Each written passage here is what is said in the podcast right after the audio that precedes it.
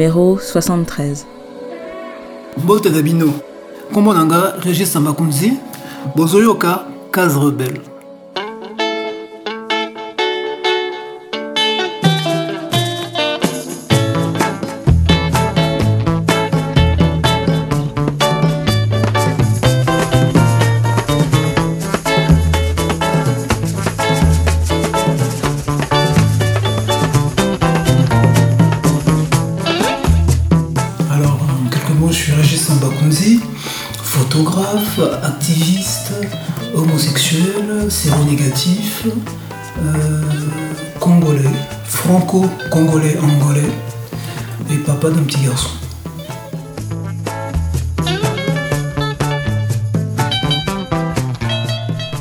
Régis Sambakunzi, compagnon de route de Case Rebelle et cher à nos cœurs, est notre invité pour cette 73e émission. Il nous y parle de son engagement en France et en Afrique dans la lutte contre le sida. Il raconte son environnement social, familial au Congo touché par la maladie et le début de l'épidémie, puis dix années de militantisme en France passées au sein des organisations Planète Africa, puis ACT UP Paris. ACT UP, association issue de la communauté homosexuelle et visant à défendre toutes les personnes touchées par le sida, dont une partie de l'histoire est retracée par 120 battements par minute, le beau film de Robin Campillo sorti récemment. Dans cette émission, Régis nous explique également en quoi la lutte contre le sida est un enjeu panafricain. En 2016, d'après l'ONU SIDA, 36,7 millions de personnes vivaient avec le VIH dans le monde, dont 25,5 millions en Afrique subsaharienne. Régis revient sur la situation urgente que connaît le continent et sur le fait que les politiques de santé et de lutte contre le sida sont un des domaines d'exercice des rapports de domination dits Nord-Sud. Il aborde entre autres l'impact sur les questions de prévention, de dépistage, d'accès aux soins, aux traitements sur le continent, et plus particulièrement en République démocratique du Congo. La RDC, ancienne colonie belge aujourd'hui dévastée par les guerres impérialistes, a la longue histoire de pillage des ressources naturelles et de crimes de masse contre la population. Et c'est en évoquant les mouvements militants populaires congolais en cours et la résistance de la société civile qu'on terminera cette émission. Voilà pour l'introduction. Et tout de suite, on retrouve Régis. Moi, je suis né en Afrique centrale, au Congo, au sein d'une famille aisée, originaire du Congo-Brazzaville, Congo-Kinshasa et de l'enclave du Cabinda, en Angola. Et euh, c'est une famille engagée politiquement. Mes parents sont nés sous la colonisation. Et mon père a été euh, euh, un activiste euh, anticolonial qui s'est battu pour l'indépendance de son pays. Lui était du Congo-Brazzaville. Donc nous, on vient de ce territoire maintenant morcelé et qui était appelé avant la colonisation le royaume du Congo en fait. La conférence de Berlin de 1885 a décidé de quadriller l'Afrique et de partager l'Afrique au tout venant, mais, euh, mais avant ça, euh, c'était pas ça en fait. Ben, nous, on vient du royaume du Congo, voilà. Et euh, la transmission de nos histoires, je pense qu'elle est vraiment très importante et, c'est une façon comme ça pour la jeunesse de se réapproprier son histoire et de savoir d'où on vient en fait. Enfin bon, petite parenthèse. voilà, ma mère, ma mère elle est laborantine de formation. Moi je la considère afroféministe. Mais je dis toujours dans l'âme, parce qu'elle a jamais milité et tout, mais elle a eu une vie, mais vraiment euh, à cette image-là en fait. Une personne avec une très forte personnalité et un très grand cœur en fait. J'ai toujours le sentiment que si euh, j'ai pu mener ma vie aussi librement que j'ai pu la mener, c'était grâce à elle en fait. Parce que c'était vraiment une femme libre en fait. Et donc euh, ma mère elle vient d'une famille modeste. Son père était mécanicien de la commune populaire de Kasavubu à Kinshasa, où il a vécu toute sa vie. Et sa mère euh, n'avait pas de profession, c'était une femme au foyer. Et euh, elle était d'origine cabindaise. Et sa mère est la sœur de Thiago Henrique Nzita. Euh, et ce Thiago Henrique Zita, c'est quand même quelqu'un qui a eu une très grande influence sur moi, puisque c'était le leader du Front de libération de l'enclave du Cabinda, le FLEC, qui est un mouvement indépendantiste, qui existe toujours d'ailleurs, qui lutte tant bien que mal contre euh, l'armée angolaise. Et donc, euh, ce grand-père du côté maternel, c'était le compagnon de route de Lumumba. Il est mort il y a un an, à peu près. Donc voilà, quelqu'un qui, qui, nous a un peu parlé quand même de son histoire et qui nous a quand même transmis certaines valeurs, à savoir par exemple la force des convictions, le fait d'être fidèle à ses convictions justement et de ne pas être corrompu parce que lui c'est un type euh, qui aurait pu être multimilliardaire euh, si euh, il avait laissé ses idéaux, s'il les avait mis de côté. Dos Santos ne, lui demandait que ça en fait, de mettre la lutte de côté, allez, allez et tiens ça et profite-en. Et ah non, il est mort pour, modestement après d'avoir donné toute sa vie à la lutte. Tu vois, voilà, ça c'est des gens euh, que tu as dans ta famille euh, et, ça te parle en fait. Quoi. Et euh, mon père, mon père, c'est un personnage, mon père. Mon père, c'est André Bernard Samba. Alors, c'était un communiste. Ce que je disais, anticolonialiste, anti-impérialiste. il a participé donc, à l'indépendance de son pays. Il est le premier journaliste politique du pays. Il est très populaire et c'est une véritable icône des médias. Euh, on ne peut pas parler de l'histoire des médias au Congo sans parler d'André Bernard Samba. C'est impossible. Et de surcroît, euh, des dires de ses pairs, hein, euh, il est un des journalistes les plus brillants de sa génération en fait. C'est la profession qui le dit. Euh, bon, voilà. Et donc, euh, dans, les professions, dans les postes qu'il a occupés, euh, assez importants, c'est l'ancien éditorialiste de Radio Congo, la voix de la révolution congolaise. C'était le directeur de l'Agence congolaise de l'information et le directeur de la presse présidentielle de Marien Wabi. Alors Marien Wabi, c'est notre président révolutionnaire, c'est un peu notre Thomas Sankara en quelque sorte, qui était son, un de ses amis s'entendait euh, vraiment très bien. Euh, et, euh, et, donc voilà, mon père, lui, vient d'une famille de notables. Son propre père a été le maire de la ville de Mindouli. Et Mindouli, c'est dans le Poul, c'est dans la région du Poul, dans le sud de Brazzaville. région qui est actuellement en très grosse crise humanitaire pour des raisons politiques.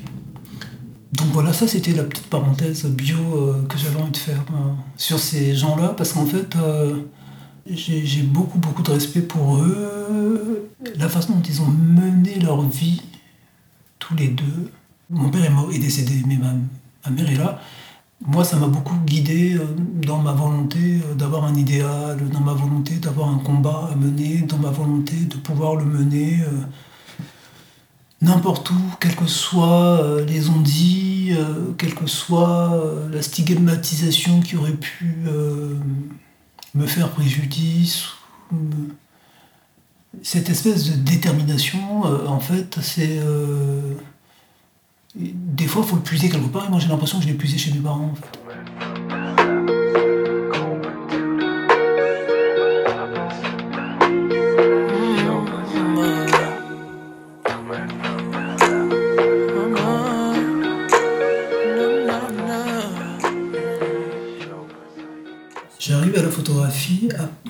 Je pense à la photographie euh, à partir de 2008-2009.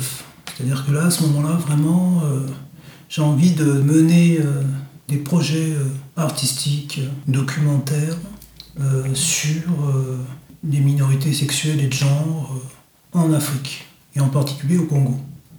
Voilà, c'est ce que j'ai en tête, et ça met un certain temps avant de se réaliser je réalise mon premier projet qu'à partir de 2013, Bolingo, qui évoque, qui parle d'homoparentalité en fait. Et donc de la relation que j'ai avec mon fils. Alors moi, c'est un médium qui s'impose à moi. Euh, c'est une suite logique en fait du militantisme que j'ai eu durant euh, dix ans à Acte Paris, une association de lutte contre le sida basée en France, et ce militantisme-là, qui utilise l'image comme support pour euh, faire passer des messages, c'est celui qui me conduit vers le besoin de, de, m'exprimer à travers, euh, à travers le médium photo. Et aussi, euh, parce qu'il y a une histoire assez longue de, la photographie comme moyen de, faire de l'activisme et pouvoir interpeller, informer, transmettre et qui me parle. Je suis influencé du coup par des artistes qui, comme moi, partagent une, une identité minoritaire. Des gens comme euh, Rotimi euh, Fanny Koyade, des gens comme Zanele Muali, euh, voilà, qui, qui, utilisent leur art pour, pour faire avancer les droits des minorités sexuelles et de genre. Donc voilà, c'est cet ensemble-là qui, moi, me conduit vers la photographie. Et parce que la photographie, c'est une pratique que j'avais, mais personnelle, un hobby personnel. C'est, disons, la fusion du militantisme dans lequel je suis, dans lequel j'évolue, et le besoin de raccorder ça à, une passion que j'ai en moi.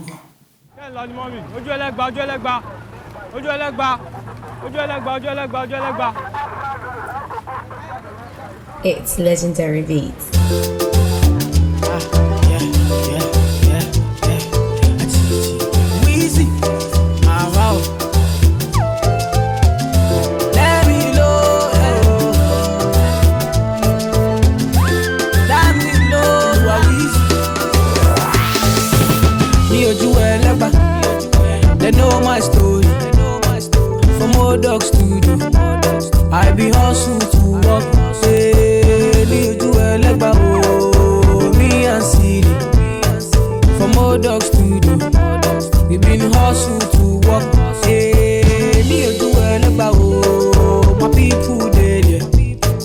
My people suffer. Them they pray for blessing. Hey, me a do well about my people dead. Them they pray for blessing. For better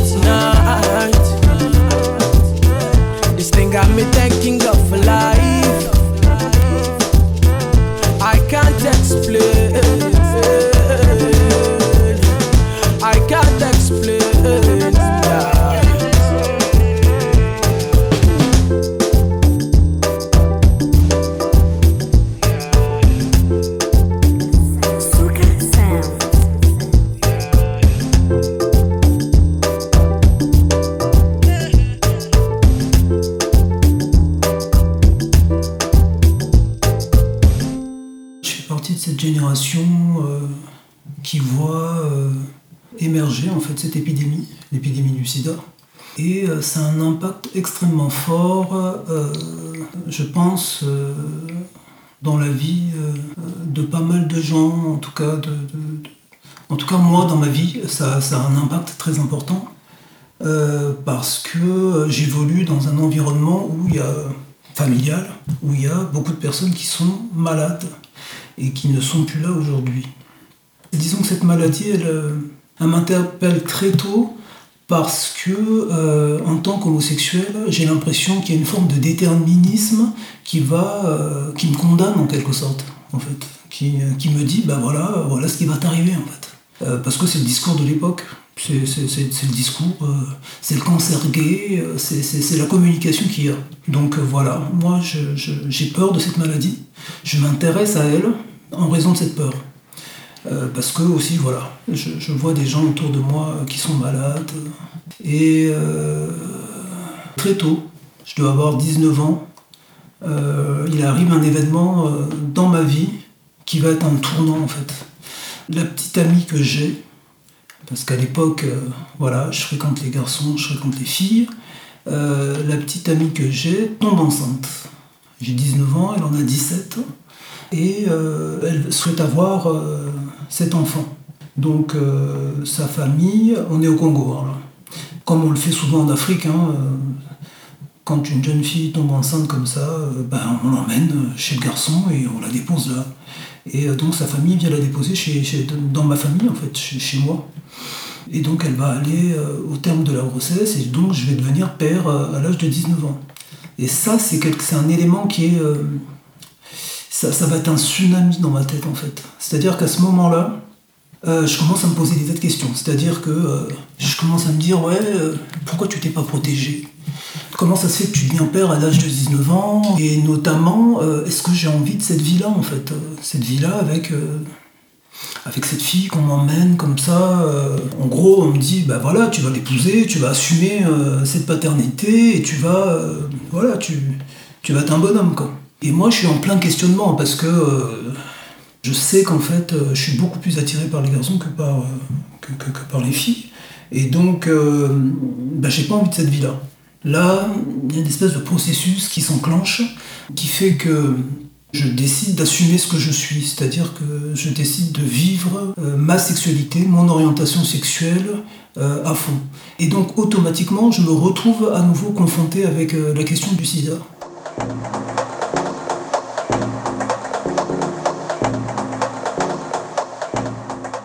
Partir de là, je commence à m'intéresser à cette question, je commence à m'informer plus qu'avant. C'est pas que j'étais moins informé avant, c'était que j'étais dans une forme de déni en fait. Enfin, voilà quoi. Comme des tas de gens à cet âge-là, ou même plus tard, je pose pas toujours les bonnes questions et, disons que voilà, à ce moment-là, je commence à me poser les, bonnes questions. Et j'ai un, de mes cousins qui, qui m'entraîne dans un euh, dans une association d'autosupport. Euh, c'est ce qu'il y avait au Congo hein, à l'époque. Euh, il y avait que ça en fait. Des gens qui se réunissaient et qui parlaient de, de la pathologie, qui essayaient de s'informer avec des bricoles d'informations qu'ils pouvaient glaner gauche à droite et tout. Lui était malade, moi je ne le savais pas à l'époque, je l'ai su plus tard. Et, donc voilà, ça commence comme ça. Il y a des décès chez nous, de gens qui vivent à la maison, qui partent, qu'on voit partir et donc euh, voilà, on, vit avec cette maladie-là. Et j'arrive en France pour poursuivre mes études et à la télé, lors du SIDAction 96, j'entends parler Christophe Martet, qui est le président de Docteur Paris à l'époque, qui interpelle tout le monde et qui interpelle en particulier un ministre euh, présent sur, sur le plateau, Douste Blasi, euh, et qui lui dit qu'il y a des personnes qui scandalisait en fait euh, qu'il y ait des personnes euh, malades, euh, séropositives, qui sont expulsées vers le. En fait, il parle très précisément de Marie-Louise, qui va être expulsée vers Kinshasa et qui a un enfant qui est hospitalisé, qui est aussi malade, qui est séropositif.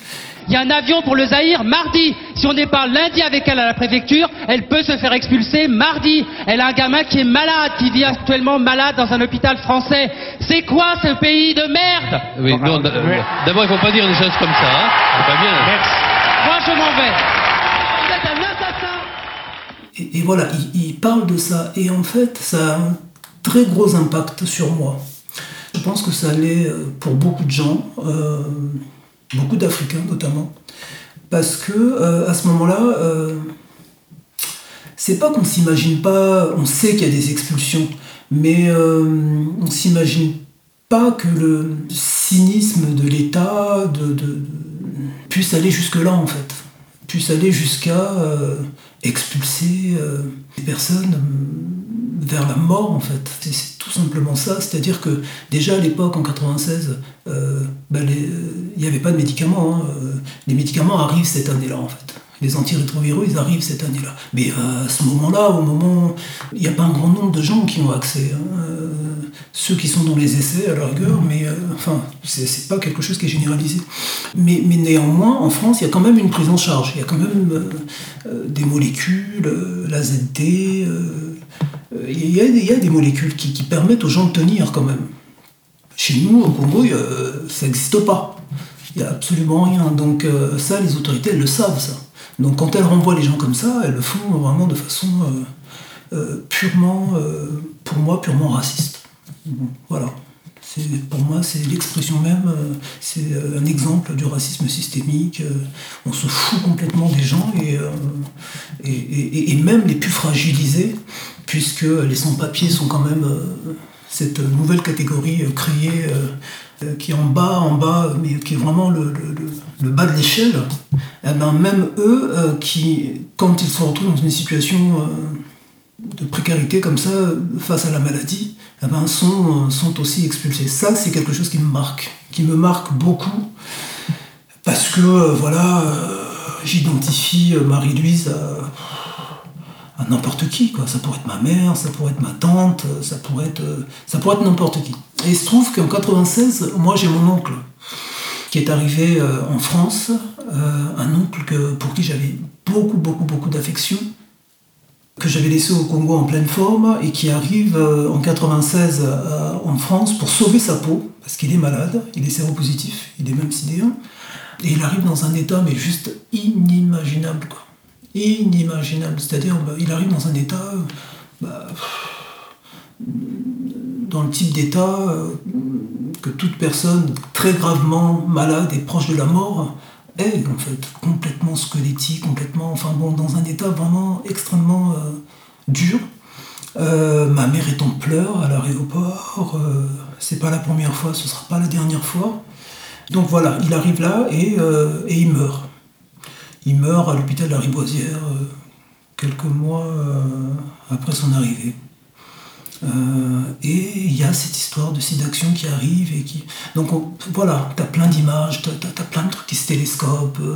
tu te dis que c'est voilà, c'était lui en fait qu'on aurait pu enfin expulser comme ça. Et, et s'il avait quand même pu avoir accès aux soins palliatifs, je me rappelle très bien qu'on a quand même essayé de gérer la douleur, des tas de ce que je savais pertinemment qui ne serait pas fait chez nous.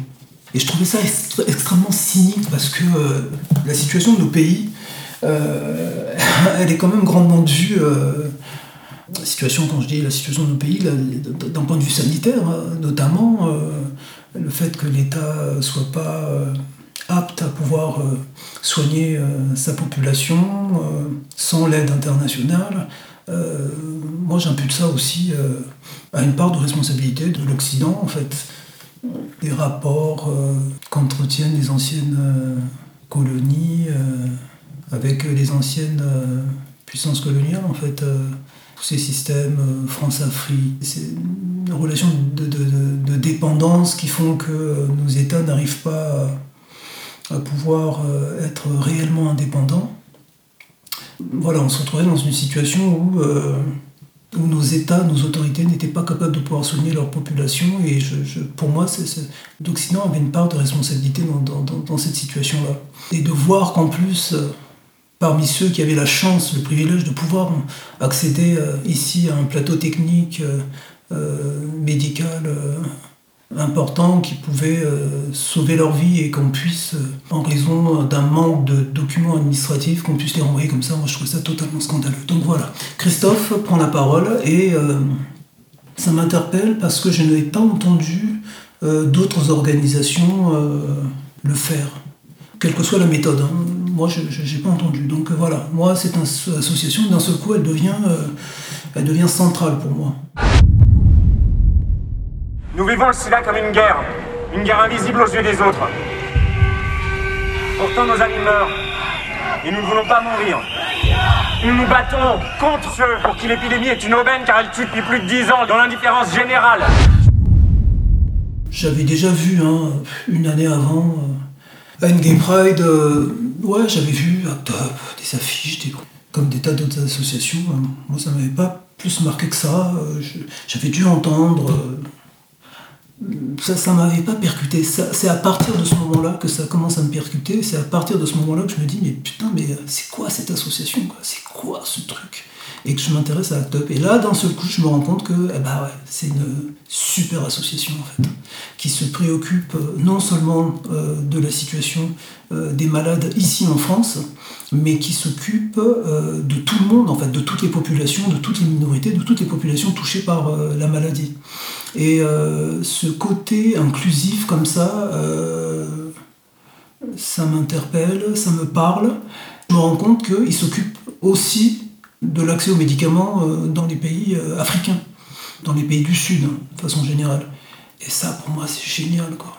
Parce que je me rends compte que voilà, quoi, ils sont pas enfermés égoïstement euh, à penser qu'à leur situation à eux, mais qu'il y a une solidarité, une réelle solidarité vis-à-vis des autres malades. Et ça m'interpelle. Parce qu'à ce moment-là, pour moi, le sida, c'est une maladie qui est centrale, en fait. En, termes de santé publique, c'est- une épidémie majeure. C'est, pour moi, l'épidémie euh, la plus dévastatrice euh, euh, de la fin du XXe siècle. C'est l'épidémie qui ravage le continent africain en particulier.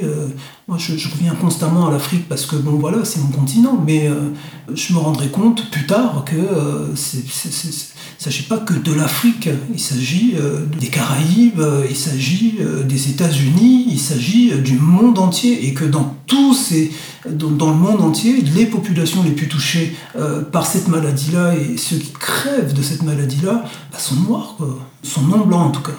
Donc voilà, là je décide de, de m'investir. Tu penses pas ça au début, hein. tu te dis pas ouais voilà, je vais en faire euh, le combat de ma vie et ce sera que autour de ça. Non, tu penses pas ça, mais tu te dis bon voilà, moi je vais m'engager et je veux lutter contre le sida et, tu te le dis d'abord pour toi, égoïstement, c'est-à-dire que voilà, t'as pas envie de choper cette maladie donc euh, tu penses à ça et ensuite tu, penses aux autres et tu te dis oui effectivement euh, il faut vraiment que je rentre dans ce combat-là, j'ai envie de faire partie de ce combat-là.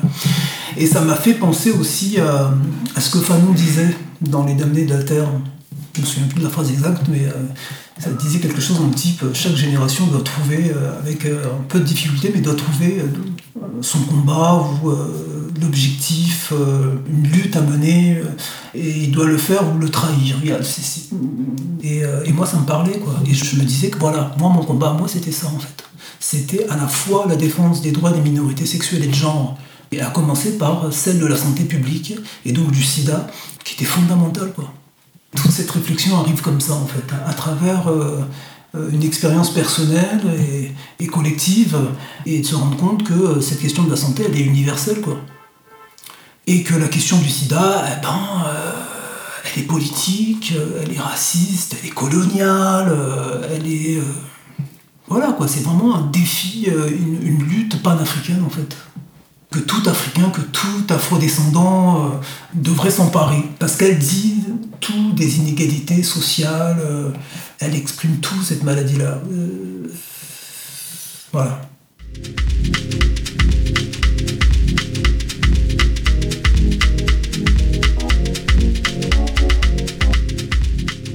Il se trouve que je ne vivais pas immédiatement à l'association. Pour une raison très simple, moi-même je tombe malade d'une autre pathologie, mais je tombe malade.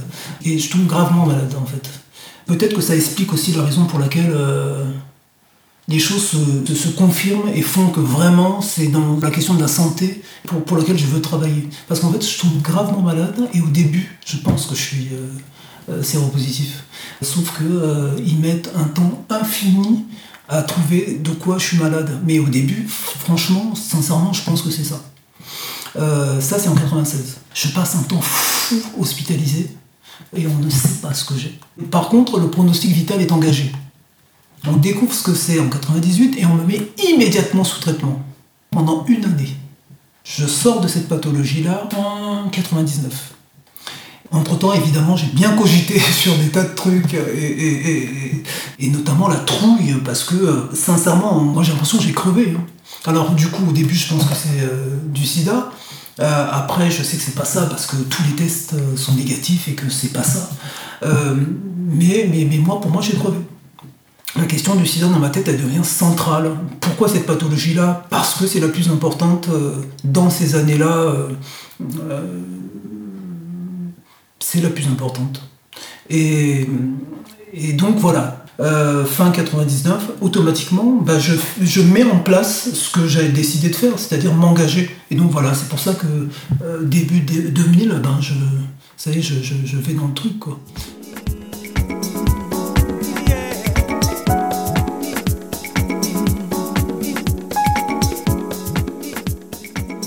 J'arrive à Act Up au lendemain de la Gay Pride de 2000. On me présente à quelqu'un qui est un des vice-présidents de l'association, Julien, et euh, je prends des renseignements sur euh, Act Up auprès de Julien, en fait. Et il me dit, bon ben voilà, euh, viens aux Beaux-Arts, tel jour, à telle heure, et je te présenterai, enfin voilà quoi. Moi j'arrive là-dedans, et ça se passe bien, en fait. J'assiste à toute la réunion hein, qui dure, je sais plus, 2 heures, 3 heures, je sais plus combien de temps ça a duré, mais ça a duré longtemps et je trouve tout intéressant. Euh, et, donc je décide que je vais y retourner. Et en fait, à partir de là, j'ai plus jamais arrêté. Quoi. Je suis dans mon élément et euh, j'ai la confirmation que oui, effectivement, euh, cette association, elle bosse vraiment sur les questions qui m'intéressent. C'est-à-dire, moi, pour moi, ce qui m'intéresse, c'est les sans-papiers, la question de l'entrée et le séjour en France des étrangers. Ce qui m'intéresse, c'est la question nord-sud, comment on se bat politiquement pour l'accès aux médicaments dans les pays en développement. Et donc voilà, je rentre dans mon militantisme comme ça en fait. je suis d'abord à Planète Africa. ACT UP avait créé en 96 une structure en partenariat avec le réseau africain Planète Africa. Donc moi, ce qui m'intéresse, c'est de bosser à Planète Africa. Je prends des responsabilités au sein de l'association et par la suite, je deviens le coordinateur de la commission étranger. Parallèlement, je bidite aussi à la commission, à l'époque ça s'appelait la commission Nord-Sud, qui est encore autre chose hein, à côté de Planète Africa. Et euh, qui, elle, s'occupe de, des questions liées à l'accès aux médicaments génériques euh, en Afrique, euh, à l'accroissement des financements internationaux pour la lutte contre le sida, de, tas de questions liées euh, à la question de la propriété intellectuelle, aux accords bilatéraux plutôt, qui, a, qui entravent en fait la question d'accès aux médicaments dans les pays africains. Bon voilà,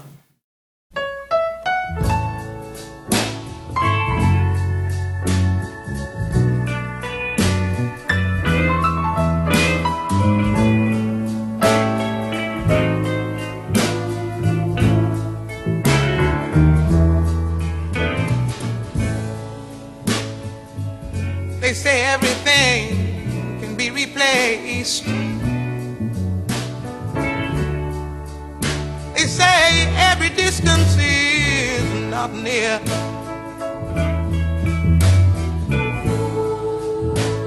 So I remember every face of every man.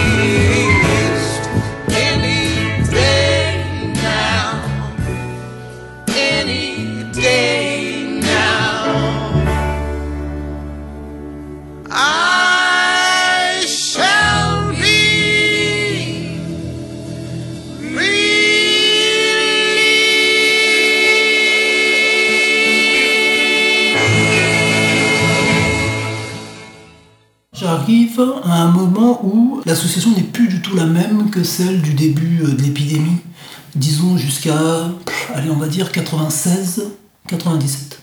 Pourquoi? Parce que les antirétroviraux sont arrivés et que euh, bah, y a des tas de gens euh, qui ont milité euh, pendant des années et qui euh, qui veulent plus militer en fait, qui à juste titre, enfin voilà quoi, qui sont juste épuisés, qui veulent passer un peu à autre chose, profiter un peu de la vie parce qu'ils euh, pensaient qu'ils allaient euh, bah, tous mourir en fait. Et donc euh, il y a beaucoup beaucoup moins de personnes quand, quand j'arrive.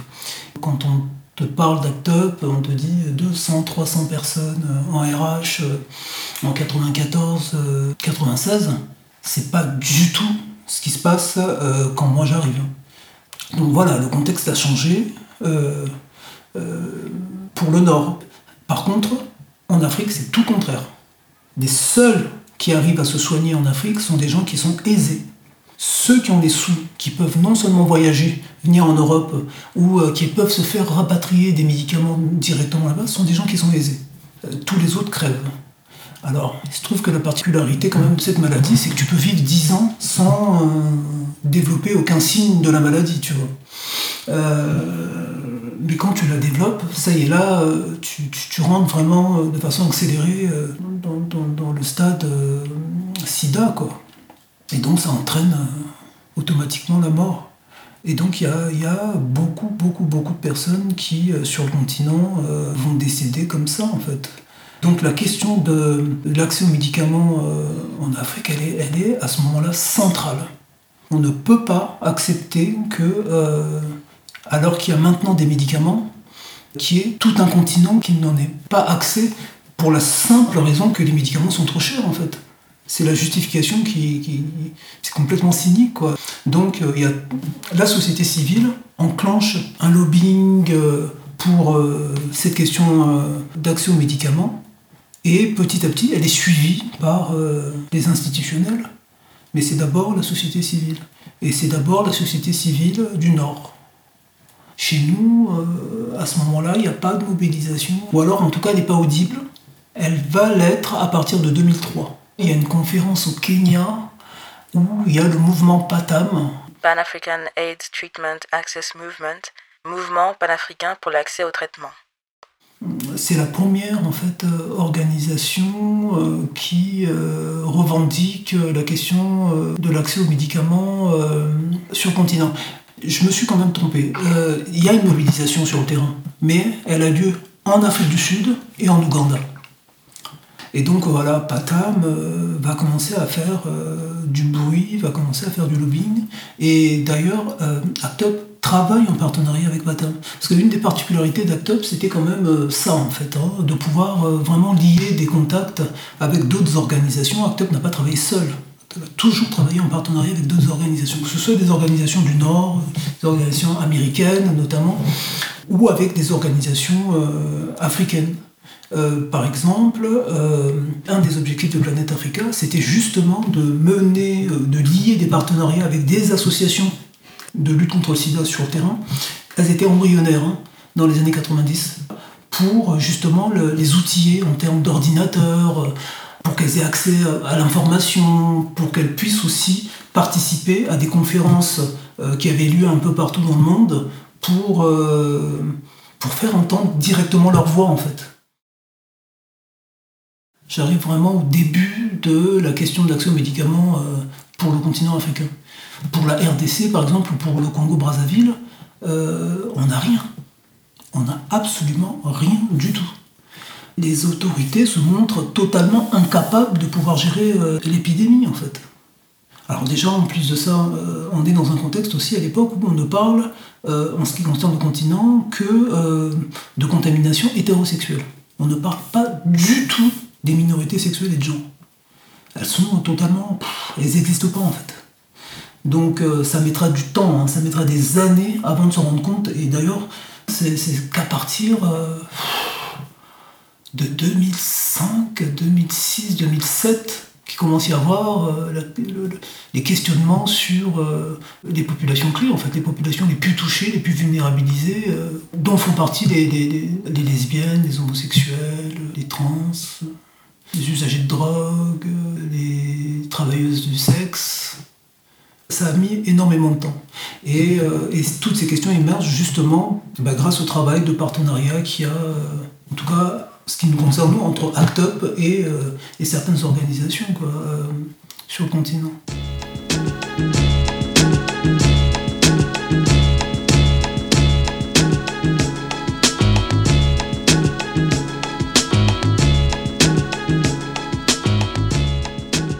Alors ensuite, au niveau d'ActUp, moi quand j'arrive, je suis très surpris en fait parce que euh, euh, ben, il n'y a pas de nom blanc. Enfin, il n'y a pas de nom blanc. Si, il y en a, mais euh, ultra minoritaire. C'est une organisation blanche, à 95%. euh, blanche et masculine. Très peu de femmes, il y en a, mais il y en a peu. Je pense que j'ai passé des années où j'étais le seul noir en fait. Il n'y en a pas eu beaucoup. Moi je peux les compter sur les doigts d'une main. hein. Ensuite, petit à petit, oui, il a commencé à en avoir un peu plus, mais on a toujours été ultra minoritaire. Et moi je comprenais pas ça en fait, parce que euh, quand je vois pourquoi je suis venu dans l'association, ce qui m'a mené dans cette association, je me disais qu'effectivement il aurait dû en avoir beaucoup, tu vois. Ça aurait dû interpeller euh, beaucoup de noirs ou de non-blancs de façon générale. Mais euh, en me posant la question, j'ai compris en fait pourquoi. enfin, en tout cas, j'ai des éléments d'explication qui expliquent que, que les gens, euh, à cette époque-là, euh, je sais pas, adhérer à une association qui a une identité aussi forte, euh, homosexuelle, euh, parce que vraiment, ACT UP le revendiquait, hein, issu de la communauté homosexuelle, et séropositif. Tu sais, pour nous, voilà, c'est un nous générique, les Noirs en particulier, on est dans des contextes de racisme systémique, euh, de difficultés, euh, mais à tous les niveaux. Je suis pas sûr que euh, c'était évident de venir dans une organisation comme celle-là. Je pense que et puis il y avait d'autres organisations. Donc je veux dire, il y avait aussi un choix. hein, les gens pouvaient aller à l'aide. il y avait plein d'autres organisations qui étaient là. hein. Vivre contre le sida, je ne sais pas euh, d'un point de vue sociologique comment c'était euh, réparti là-bas, mais en tout cas à Top, je pense que ça faisait peur en fait. Je pense vraiment que cette association faisait peur et que euh, je pense que j'avais ce tempérament-là, enfin le tempérament d'Actop, le côté de la radicalité. Euh, je pouvais peut-être pas l'exprimer moi, à moi tout seul, mais à travers cette organisation, je me reconnaissais en fait. Voilà, leur façon de faire, voilà, pour moi, ça, ça me parlait complètement. C'était comme ça qu'il fallait, euh, qu'il fallait faire. C'est ce dialogue-là, c'est ce rapport de force-là qu'il fallait, euh, avoir. Euh, mais j'aurais très bien pu me retrouver ailleurs, parce qu'il y avait deux organisations. En tout cas, on était peu.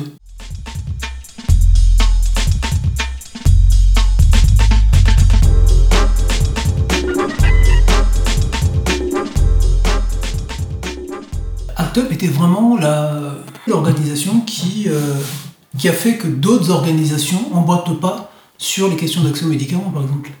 Euh, rien que ça, c'était une victoire.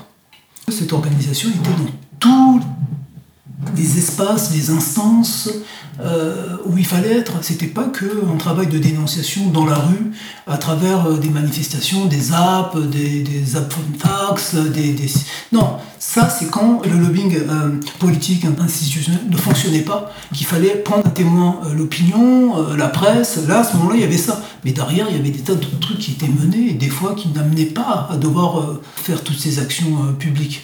Et ben, par exemple, la création du Fonds mondial, c'est ACT UP. C'est Kofi Annan qui le porte et tout et tout, mais en coulisses, les gens qui portent ce truc-là, c'est ACT UP. Avec d'autres organisations, bien sûr. hein.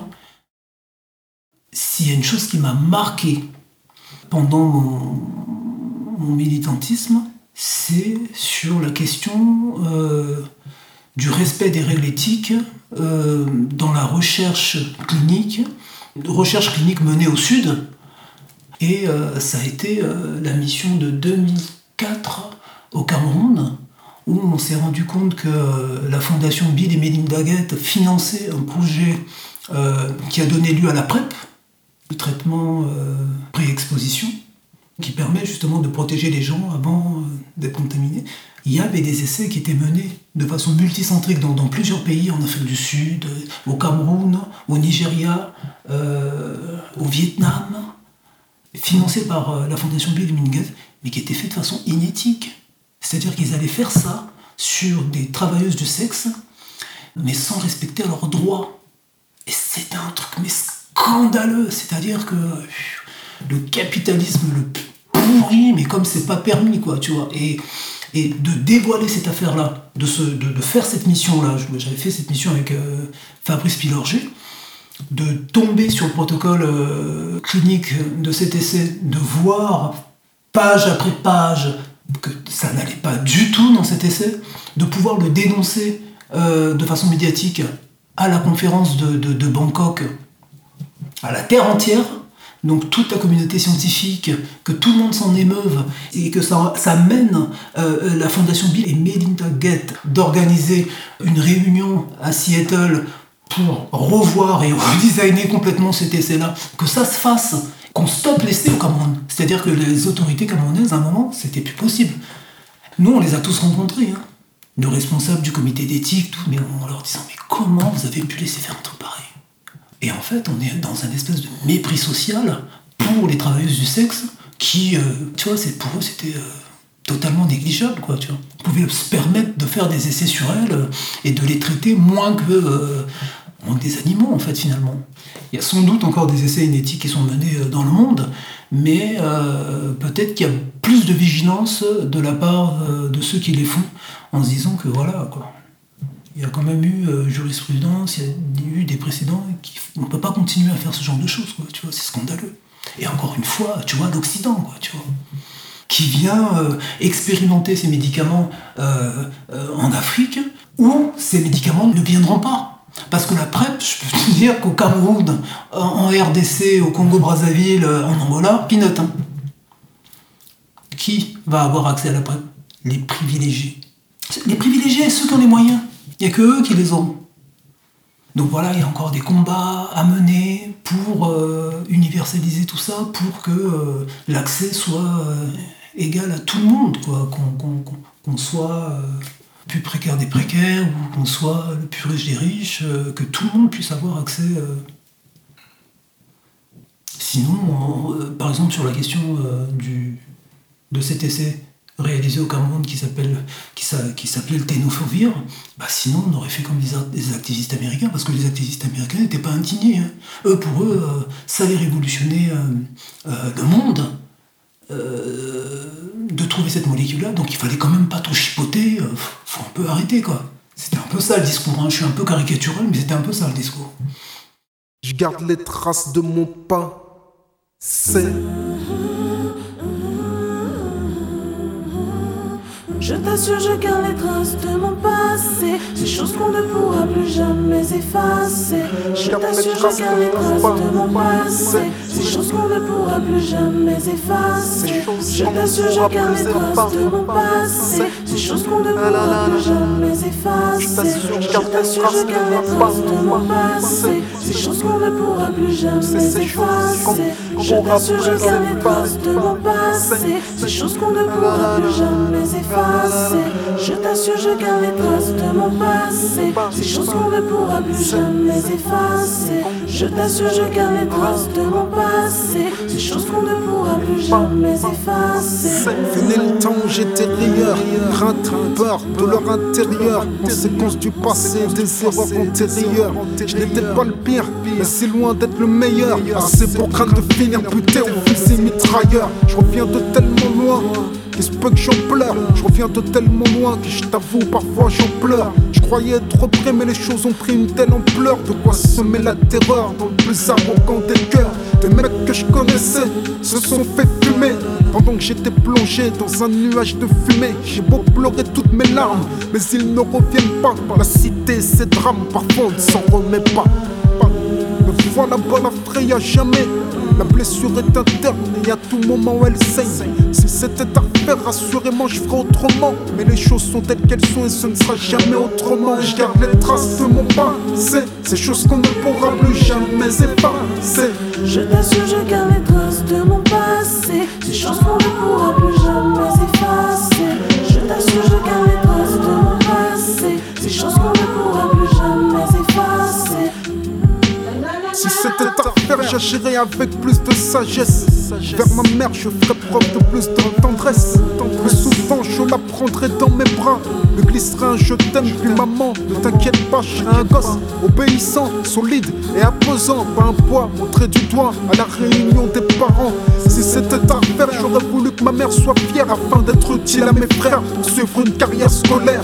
Si c'était à refaire, j'aurais éteint ce premier joint qui, dans le bain de l'insouciance, m'a fait sauter à pieds joints. Si c'était à refaire, ne crois pas que je referais de même. Beaucoup cherchent l'adversaire quand les problèmes proviennent d'eux-mêmes. Si c'était à refaire, j'aurais même fui les murs de la Tess. Avant que je le laisse, j'irai je t'aime à LAS. Je dirais, mec, nos conneries, faut qu'on les cesse. Avant le on rend compte de nos faits et gestes. Si c'était à refaire, je ne me serais pas réclamé d'une mafia ou d'un gang ou quoi que les flics en soient alarmés. Je me serais méfié de tous ces soi-disant amis. Parmi ces soi-disant amis se cache souvent ton pire ennemi. Si c'était à refaire, j'aurais combattu l'ignorance, celle-là même qui nous a poussé à sombrer dans l'extrême violence. Si c'était à refaire, je n'aurais pas traîné tard la nuit. Pour une poignée de dollars, je n'aurais certainement pas écrit. Si c'était à refaire, j'aurais avoué ma faiblesse. Mais au contraire, j'ai crié que qu'un fric, pas tester. Si c'était à refaire ma langue, je l'aurais préservée. J'aurais souhaité me taire seul pour le bien, je l'aurais réservé. Si c'était à refaire, assurément je ferais autrement. Mais les choses sont telles qu'elles sont et ce ne sera jamais autrement. Je garde les traces de mon passé, ces choses qu'on ne pourra plus jamais effacer. Je t'assure, je garde les traces de mon passé. Ces choses qu'on ne pourra plus jamais. Les de mon. Ces choses qu'on ne jamais effacer. Avant l'heure, ce n'est pas l'heure, et après l'heure, ce n'est plus le moment. On est en vie, on meurt, mais ce que l'on ignore, c'est comment. Chaque respiration nous rapproche de notre échéance. La vie, ce n'est pas un film qu'on se remet à la prochaine séance. Chaque jour, ce sont des pages de nos vies qui s'écrivent. Nos gestes et nos faits, c'est ce qu'ils y inscrivent. Je pense au mal qu'on s'est fait, plus qu'au mal qu'on a fait. Mais le mal qu'on s'est fait, conséquence du mal qu'on a fait, les regrets profitent aux vivants et pas aux morts. Je m'excuse auprès de ceux à qui j'aurais pu faire du tort, car du jour de ta mort, soit certaines personnes t'informent. Reconnaître ses torts, c'est ça, être un bonhomme. Y a tant de gens que j'aurais voulu embrasser. Mais les jours, les mois et les années sont passés. Malheureusement, ces gens-là ont trépassé, me laissant que mes pleurs et mes regrets. Me voilà pas la fraye à jamais. La blessure est interne et à tout moment elle saigne. Si c'était à faire, assurément je ferais autrement. Mais les choses sont telles qu'elles sont et ce ne sera jamais autrement. Je garde les traces de mon passé, ces choses qu'on ne pourra plus jamais effacer. Je t'assure, je garde les traces de mon passé, ces choses qu'on ne pourra plus jamais effacer. Ces choses qu'on ne pourra plus jamais effacer. Je t'assure, je garde les traces de mon passé, ces choses qu'on ne pourra plus jamais effacer.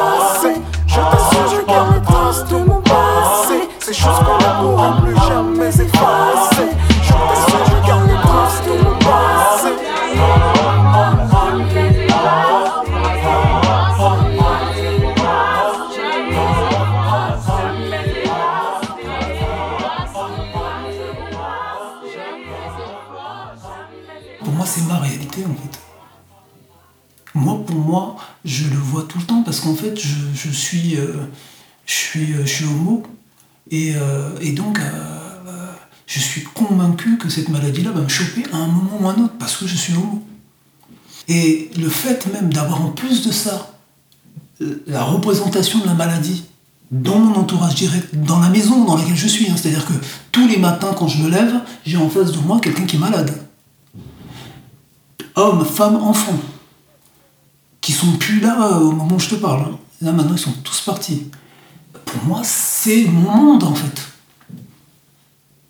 Pour, moi, c'est mon monde. Je, grandis dans ce monde-là en fait. Et c'est pas par hasard si je finis par en faire euh, un combat euh, à vie.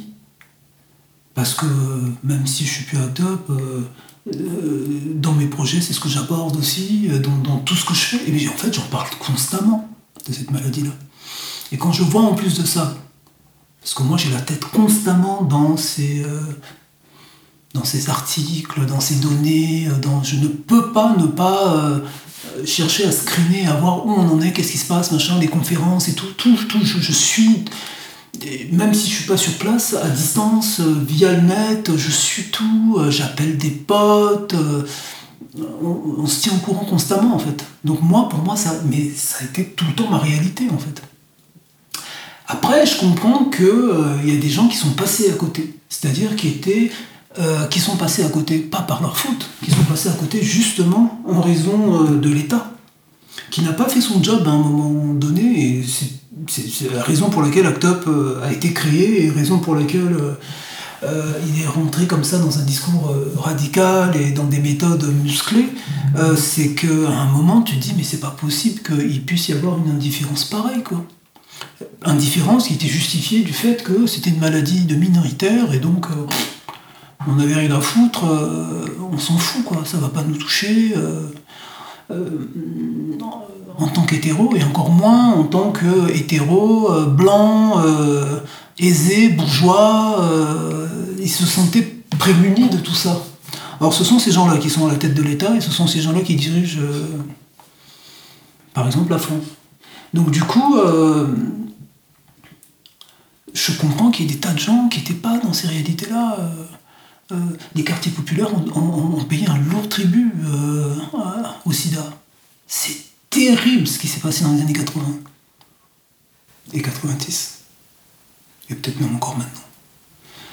Euh, et c'est pas, euh, c'est pas par hasard que cette maladie justement de l'exclusion sociale euh, ait touché les plus, euh, les plus marginalisés, les plus euh, vulnérables, les plus précaires, euh, bah, les laissés pour compte en fait. Et parce que, en plus de ça, cet accès à l'information, il n'arrivait pas à ce niveau-là. Je, je comprends qu'il y ait des, des pans entiers, et c'est ce, que, ce qui est triste, que des tas de gens, que ce soit en Europe, en France ou en Afrique, au Congo, continuent à se contaminer et continuent à mourir dans l'indifférence parce qu'ils n'ont pas accès juste à l'information, au dépistage, euh, euh, à l'accès au traitement. euh, quand je vois par exemple à Kinshasa, il y a des tas de gens, moi je, quand je suis à Kinshasa, il y a des tas de veillées constamment de jeunes qui meurent. Mais c'est un truc de fou. On ne parle jamais de la maladie.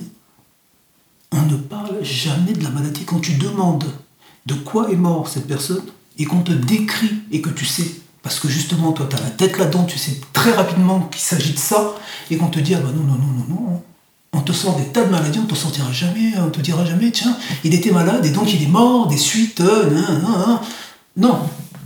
C'est jamais ça. Il y a une espèce de déni comme ça, mais qui n'est pas un déni juste des gens parce qu'ils ont envie d'être dans le déni. C'est parce que l'État ne fait rien pour informer les gens. Donc euh, les gens euh, rentrent aussi dans une forme de déni comme ça.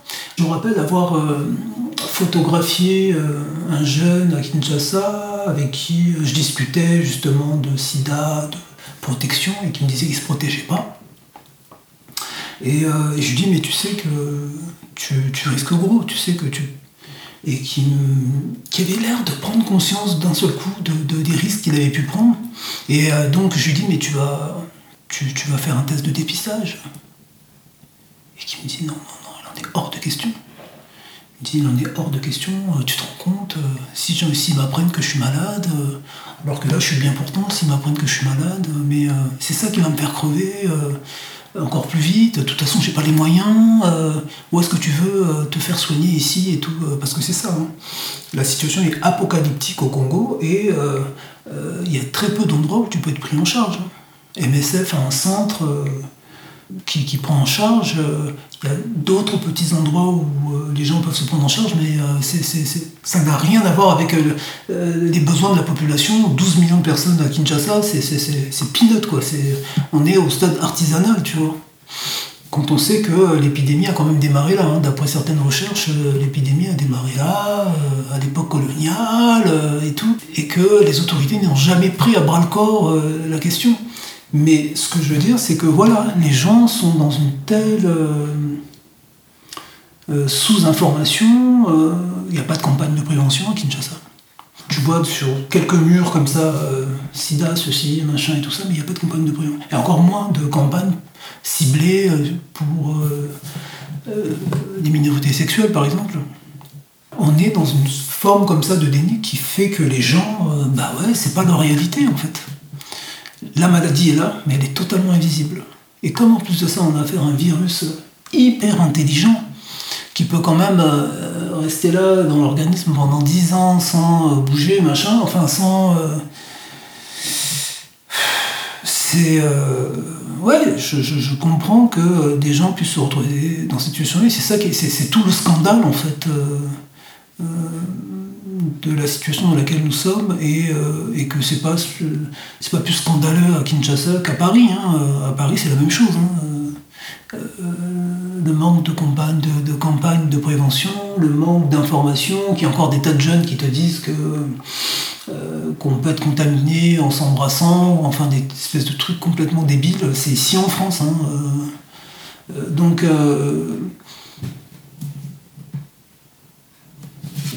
moi, ça me fait toujours bizarre. quoi.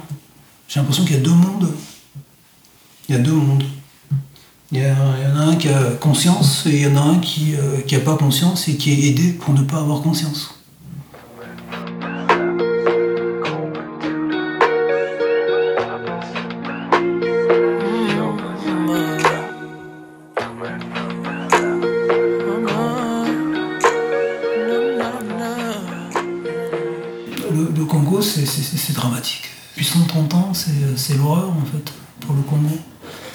Ces richesses euh, ont été précisément euh, ce, qui, ce qui détruit ce pays. Euh, Il y a un acharnement de l'Occident et du coup aussi de ses voisins, mais surtout d'Occident via les multinationales. Mais ça commence voilà avec. voilà, avec Léopold II, les mains coupées, le caoutchouc, euh, euh, jusqu'à l'extra- jusqu'à l'extraction du, du- de l'uranium euh, durant la Seconde Guerre mondiale qui a servi à, la bombe atomique américaine. c'est un pays qui est central au niveau mondial pour tout ce qui est justement sur les questions d'accaparement des richesses minières. C'est, c'est, hallucinant. Aujourd'hui, c'est le temps. Euh, tout est fait pour détruire ce pays et tout est fait pour le silencier. C'est-à-dire que tout ça se fait, mais euh, ça n'a pas plus d'impact que ça en fait. Voilà. Ou alors, voilà, il va y avoir euh, des gens comme le docteur Mukeke qui va à un moment dénoncer, avoir la parole, pouvoir le faire au niveau international sur les violences faites aux femmes à l'est du pays, et qui vont avoir un écho, une prise de conscience quand même. Mais bon, voilà, ça continue. Et puis, euh, bah voilà, il y a mon sujet euh, sur les minorités sexuelles et de genre, euh, et la question de leur prise en charge médicale, de leur exclusion sociale, des violences systémiques qu'elles peuvent vivre, et qui sont toujours minorées en fait. On te dira, mais non, mais ça va, tu sais, tu peux être homosexuel et vivre ta vie, machin et tout. Et on oublie toujours les plus exclus en fait. On oublie toujours cette part de la population qui est hyper précaire et qui, elle, quand elle vit le moindre souci, personne n'est au courant, personne n'interviendra, personne, machin, c'est eux qui euh, payent euh, cher en fait. C'est pas euh, ceux qui te disent oh mais non mais tout va bien machin. Généralement ils sont de la bourgeoisie, généralement aucun souci pour eux. Effectivement, effectivement, il n'y a aucun souci pour eux. Mais donc voilà, euh, il faut euh, faire ce travail euh, de documentation, mais tu sens qu'effectivement, tout ce qui concerne ce pays, il y a du mal. Hein. Alors on commence, on voit quand même des articles, notamment dans la presse, qui montrent Kinshasa, ville de demain, qui montrent la vie quinoise, le fait que ce soit une pour parler de la capitale, hein, dynamique, machin et tout. Mais euh, on sait très bien que la situation, euh, que ce soit politique, économique, sociale, est, difficile. C'est la réalité de ce pays-là. C'est euh, une, résilience des Congolais qui est juste extraordinaire. C'est juste hallucinant. Quand tu regardes tout ce que ce pays a traversé, tu te dis waouh, ils sont fantastiques. Ils sont à l'image en fait du peuple noir en fait, de ce que le peuple noir a traversé. Sur les questions du sida, par exemple, euh, il y a des avancées un peu partout en Afrique. Mais il y a des pays, notamment en Afrique centrale, et euh, au premier titre euh, desquels, la RDC, ça avance pas, hein. mais personne n'en parle. Personne ne... Si, il y a quand même des organisations, allez, je vais en prendre au hasard comme ça, MSF, Médecins du Monde, des qui font des rapports année après année pour expliquer qu'effectivement, ça va pas la question de l'accès aux médicaments, euh, ça va pas. Et c'est pas que au niveau du VIH, hein, c'est à tous les niveaux. Hein. Dernièrement, il y a eu la conférence de l'IAS, euh, qui est euh, une, très grande conférence scientifique dans le domaine du sida qui a eu lieu à Paris. T'entends parler de la RDC. Il y avait des représentants de la RDC qui étaient totalement inaudibles alors que c'est le pays qui euh, vraiment on devrait entendre les gens de la RDC parce que ça va pas. Euh, Fonds mondial, ONU SIDA, euh, tout le monde se, félicite des progrès en matière de lutte contre le sida et d'accès au traitement, mais s'il y a un pays qui n'avance pas, c'est bien la RDC. Mais là, on ne les entend pas. On les entend dire, on s'inquiète, si vous voulez que le sida stoppe sa progression euh, d'ici 2030, euh, il faut donner des financements et tout et tout. Mais il y a des pays, euh, il y a des financements, mais ça avance pas. C'est quoi le problème? Ce que je suis en train de dire, c'est que cette espèce de malédiction de, ce pays-là se poursuit constamment, année après année, et constamment sur tous les sujets, en fait, tu vois. Moi, je veux pas être l'oiseau de mauvaise augure qui ne dit que des trucs négatifs et tout. oui, il y a une vie à Kinshasa, oui, elle peut être extrêmement agréable, moi je la connais. Mais c'est pas ça qui m'intéresse, moi. Moi, ce qui m'intéresse, c'est les plus précaires, c'est-à-dire 80, euh, euh, je sais pas moi, 95% de la population, 90-95% de la population qui, euh, qui, qui, soit vivent des déplacements, soit sont dans le Kassai en tant que crevés, soit sont à l'est du pays et ont connu la guerre comme c'est pas permis, soit sont en train de se faire violer, hommes, femmes, enfants, soit sont c'est ça qui m'intéresse, c'est eux en fait. C'est ceux qui sont vraiment en train de payer un lourd tribut euh, euh, à cette espèce de malédiction euh, qui dure depuis trop longtemps là maintenant en fait. En même temps, il y a aussi une société civile qui se bouge, Il y a des organisations qui sont là, qui essayent tant bien que mal. C'est difficile, mais qui essayent quand même de se battre pour se faire entendre. Des mouvements comme Filimbi, la Lucha. Bon, voilà, il y a, des jeunes, une jeunesse qui a envie d'en découdre et qui a envie. mais tu sens bien que le poids de ces multinationales, euh, parce que c'est elles hein, qui foutent la merde.